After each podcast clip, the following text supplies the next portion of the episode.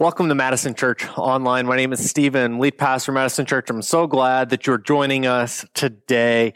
Uh, to get started, I'm, I'm, hoping to engage you a little bit uh, in the chat room or in the comments, wherever you're watching or listening from. And I'm curious, which social media platforms do you use? Which which of the socials are you on? And so let's get to know each other this way. Um, if you're on Twitter. Let us know what your handle is. Again, in the uh, in the chat room. Those of you who are on Facebook, say hello. If you're on Instagram, let us know who you like to follow the most. What videos are queued up the next time you log on to YouTube. Those who type really fast are a little bit ahead of the game right now or have an advantage. Um, but those of you who aren't as fast, don't worry about it. Uh, just keep letting us know what social media platform you like the most and tell us why. Lots and lots of people are on social media. Uh, 330 million people are on Twitter. 800 million people are on TikTok. 1 billion people are on Instagram. 2.3 billion people are on YouTube. And Facebook is the big winner with 2.5 billion users. That's almost half of the world's population logging on to Facebook. Well, minus one after this week. If you know, you know. Uh, now, I know that not everyone likes social media. And there are legitimate concerns that come with social media, things like cyberbullying, identity theft, and uh, other invasions of privacy. And that's just to name a few. There are some real risk behind social media. But I don't believe that social media in and of itself is inherently evil or inherently good. I think that social media is whatever people make it to be for example, one good thing that came out of social media is that it was the primary way that most people got to connect with their family and friends in the past year or so because of the pandemic. Because of things like Facebook and FaceTime, we were able to see loved ones far away without putting them in any danger of spread of the virus. One not so good thing is that we feel a ton of pressure to present ourselves in a certain way to the rest of the world I don't post a photo of my dog's accident on the living room floor onto my Instagram account. And I'll never Facebook Live a fight that Megan and I are having for your feedback. My YouTube channel isn't full of highlight reels of my boys being mean to each other. I mean, you get it, right? There's this presentation of ourselves that we want to put out there on social media. Now, I'm not suggesting that you start posting stuff like that, your pet's accidents, your fights with your spouse, your kids' bad behavior. I'm not saying that that's the solution, especially if you want to stay married. Don't do that. But what we put out there on social media really is this reflection, albeit a small reflection, of how we feel in person with each other. Like we have to put forth a certain presentation to the rest of the world. And this sort of way of living, it's hurting our relationships. Which brings me uh, to tell you now that we're in the final week of a series called Emotionally Healthy Relationships. It's been a big five part series that we've been doing. And it's an important series because it's about a fundamental need that every single human being in the world has. And that is the need to have relationships. It's the need to be connected with God and with other people. It's this need to know people and to be known by other people. Every single one of us longs for meaningful relationships. But in our desire, when we pursue that, we've all been hurt. I mean, there's no doubt about it that you've been hurt and I have been hurt. And that hurt sometimes leave us, leaves us not just with deep disappointments, but with deep wounds. And that can make us wary of relationships. And being wary of relationships and not having good relational health affects us spiritually because you and I were not just relational, we are also spiritual. And when Jesus was asked the name, what was the most important commandment in the Hebrew Bible? He replied, love God and love each other. For many of us, the greatest barrier to spiritual maturity is relational immaturity.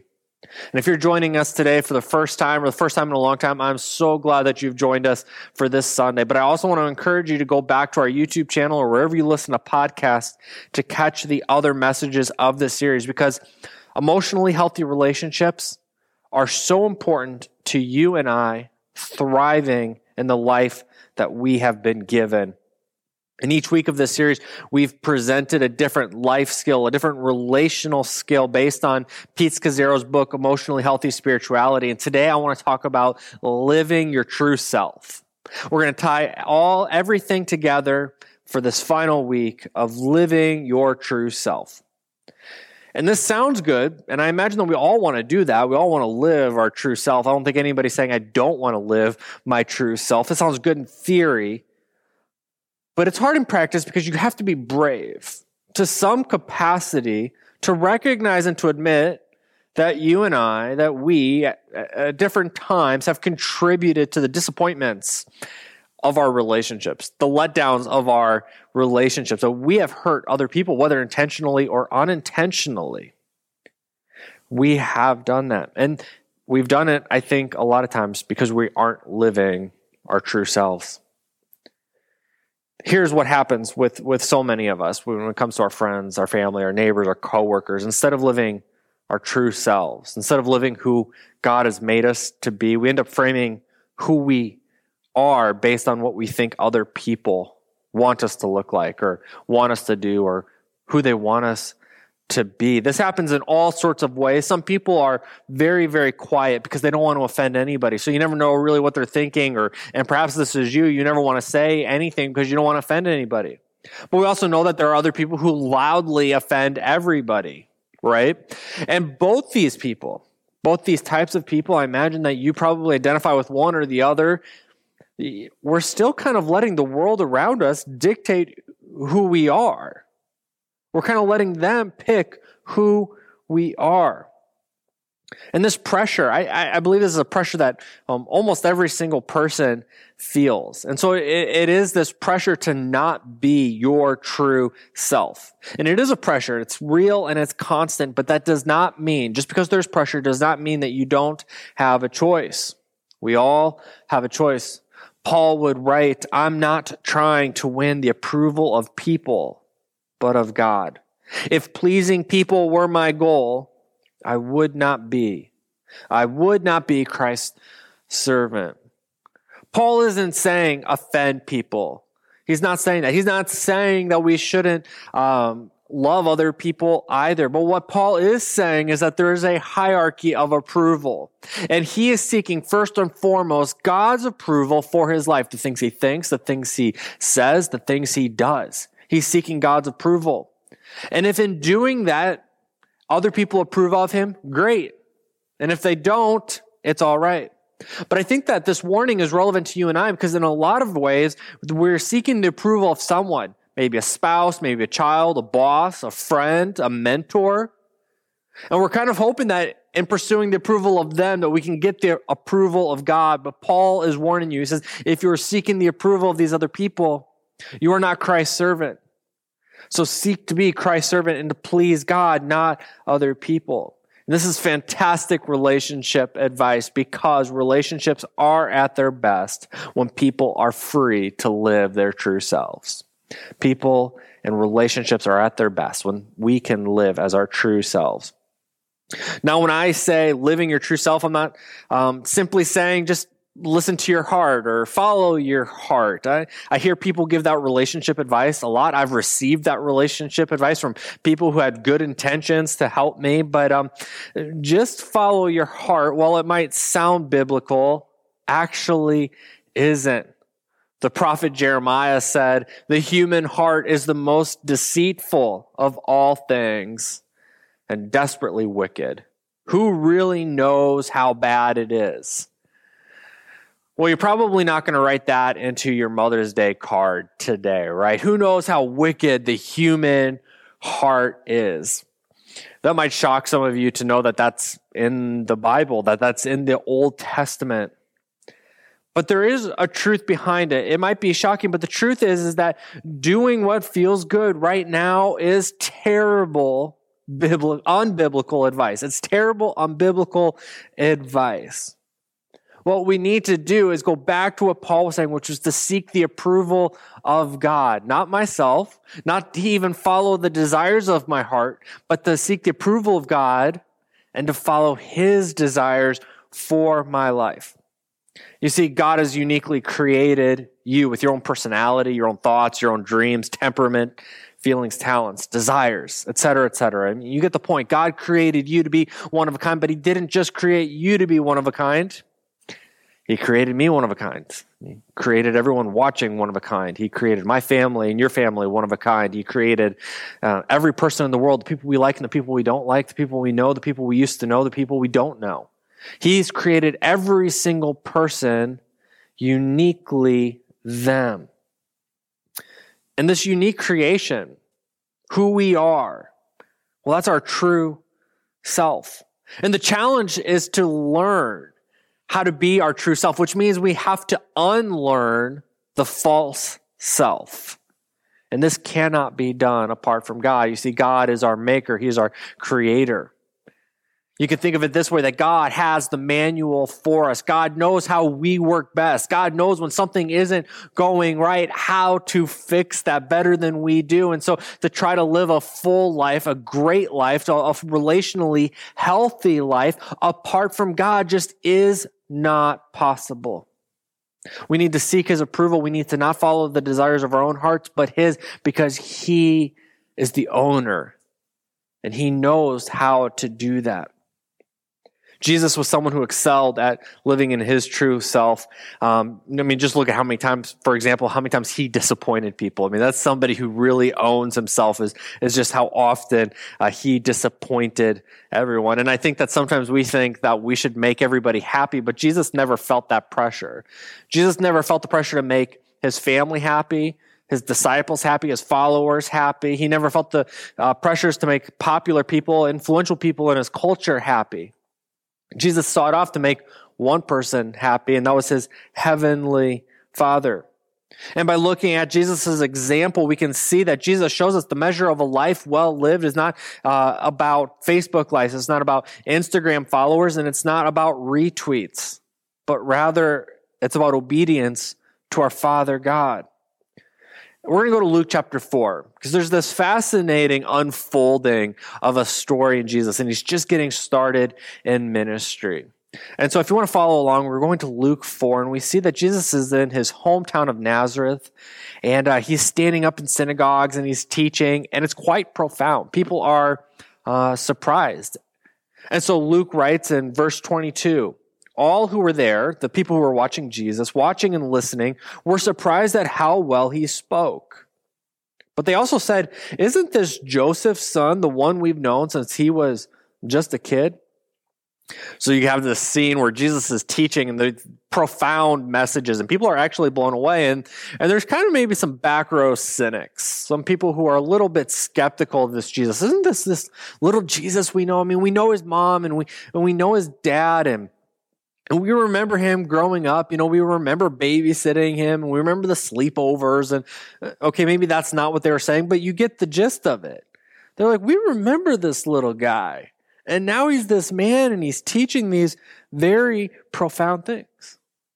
Well, to be human is to see how someone could exploit this. I mean, how many cults have we seen where there's a charismatic leader who has a little bit of influence with a certain amount of people and they exploit them for, for greed or for sex or for influence and power?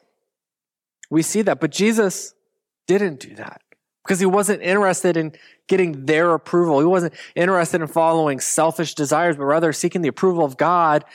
He continued to teach and continued to say things. And uh, those things that he said made people mad. You see, it became very quickly evident that Jesus wasn't going to be who they wanted him to be. And so just a few verses later, in verse 28, we read, That set everyone off in the meeting place. They were seething with anger. So they threw Jesus out, banishing him from the village. And they took him to a mountain cliff at the edge of the village to throw him to his doom. I mean, to say that this escalated quickly is quite an understatement. On the one hand, they're like, he is a profound teacher, and, and I remember him as a little boy. And then in the next, they're so mad that they've driven him outside of the town. They've taken him up to a high cliff to throw him off to his death. I mean, they've, they, they're going to kill him because they don't like what he said. Now, I've made a lot of people mad in my time. I'm not super old, but uh, it seems like once a week I make people mad with something I post on my Instagram story or on my Facebook post. But nobody has ever kicked me out of the city of Madison and took me up to uh, Devil's Lake to throw me off a cliff. Well, not yet, anyway. Don't worry about Jesus. We read in verse 30 that he slipped away and he was on his way. And continued to teach. But what got Jesus to this point? I mean, what got him to the point where he's back in Nazareth and he's teaching and it's profound and then he's being almost killed? What happened before this? Well, we go to verse 1. We see that Jesus, full of the Holy Spirit, left the Jordan and was led by the Spirit into the wild. For 40 wilderness days and nights, he was tested by the devil. Now you can go back a couple chapters, Luke 1, Luke 2, Luke 3, and you can see that you really have not missed a whole lot of Jesus' life. There's just not a lot there. There's genealogy, his family tree, how he came into the world, and, and we see that he gets baptized. And then it's at that point when Jesus is baptized that most of the gospel writers begin to write about extensively about Jesus' life. It would be fair to say that before Jesus' baptism and going into the wilderness, there just wasn't a whole lot to write about. When we see Jesus, the first thing he does in ministry, the first thing he does before he does the miracles, before he raises people from the dead and he heals people who are sick, before he walks on water, gives other people the ability to walk on water, before he says, throw your nets over one more time and I'll teach you to be fishers of men, before he does any of that, Jesus goes to the wilderness and he prays and he fasts to find the Father's will for his life. And we see that Jesus does that when he comes back, that he's able to do all of these things. Not because of the selfish desires of his heart, not because he's trying to win the approval of some other people, but because he has the approval of his Father and he knows his Father's will for his life. And at the end of his life on earth, Jesus is able to say these remarkable words as recorded by John I brought glory to you here on earth by completing the work you gave me to do. Imagine being able to say that at the end of your life. I mean, can you assess your life up to this point? I mean, let's just say in this moment right now, you came face to face with God. For whatever reason, right now, you're face to face with God. What could you tell him? God, I brought you glory. God, I completed the work that you gave me to do. Or would we say, God, I was about to? God, I was going to. God, I wasn't sure what you wanted me to do. God, I hope I was good. I hope I did all right. You see, we can get so stuck in framing our lives to look how everyone else wants us to look. But at the end of our lives, we come face to face with our Father God, the one who created us, the one whose approval we should be seeking. And none of these other people will be there. I mean, they might be there on the other side, but they're not going to be with you when you have this conversation, when you come to face to face with your Savior for the first time. They won't be there. And in that moment, what will we say? Well, the good news is that today is probably not your last day on earth, that this isn't it, that in this moment, you're not going to come face to face with God. And so there's still time to unlearn and to redo and to walk forward to draw near to God. And the promise is, that as we draw near to God, He will draw near to us and He will show us how He has uniquely created us to be. Well, practically speaking, what do we need to do?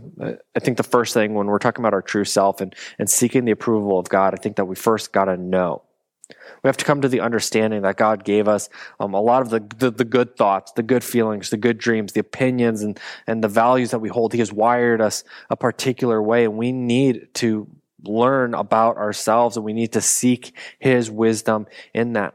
I mean, just think about the past few weeks of topics that we've covered in this series. Do we know what our expectations are? That's something we talked about. Do we know what we're feeling? Do we know why we feel the way that we feel? Do you really know what someone else is saying? Were you really listening? Do you know the stuff that's in you, as Jason talked about last week, that causes conflict? I mean, that's a lot of homework on yourself, and that's just one teaching series that we've done here. But don't forget that Jesus spent time with his heavenly Father and he emerged with great clarity about who he was and what he was called to do. And that is a great example for you and I to follow. Practicing spiritual disciplines like reading the Bible and praying regularly can help show us God's will for our lives so that we can know with certainty who he has made us to be. We need to know, but we also need to speak. It's not just a matter of, I know what I have and, and that's good, but we need to speak truths into our lives. We need to verbally state it out loud. Have you spoken those expectations? Are they agreed upon? Have you spoken out loud how you feel? Have you spoken out loud why you feel the way that you feel? When you're listening to someone else, do you speak back to them to state, to make sure that you understood them correctly? When you have conflict with someone, do you speak directly to that person about it in a healthy way, or do you gossip and slander? Now, let's just make sure that everybody understands what I'm saying. Speaking your true self here does not mean that you have the right to just express your opinion on every topic and every situation to whoever is listening. There were plenty of times when Jesus chose to be silent, and there are plenty of times when we need to be silent but the strategic part that we need to discern is when do we need to speak up? And some of the things that we've talked about in this series are great examples of times to speak up. Once we know and once we speak, we need to act. We need to act out our true self rather than obsessing what other people think or trying to live up to some kind of image that we think that we need to be. We need to carry out the work that God has called us and wired us to be. He's called us to love Him. He's called us to love the people around us, whether we like them or not, wasn't an option, but just to love people. So when we act, when we do the work, we bring God glory when we seek Him out. when we learn to live our true self, it's not just selfish, it's not just about me but it's that I'm able to help other people live their true selves as well. Instead of trying to oppose, impose on my relationships what I want done or make sure that my voice is the loudest voice heard, I can encourage other people to know about themselves, to speak truth into their life and act so that they can live that full life that only God can give them. God gave each and every single one of us a unique life. Let's not waste another day reframing it to be what we think other people want us to be or what we think other people expect us to be. Let's know, speak, and act our true selves under God, the way that God made us, and let us help other people be and do the same. That is the space where our relationships will thrive. And I believe that when we live like this, that we will get to the end of our lives and we'll be able to look to God and say, God, I've completed the work you gave me to do.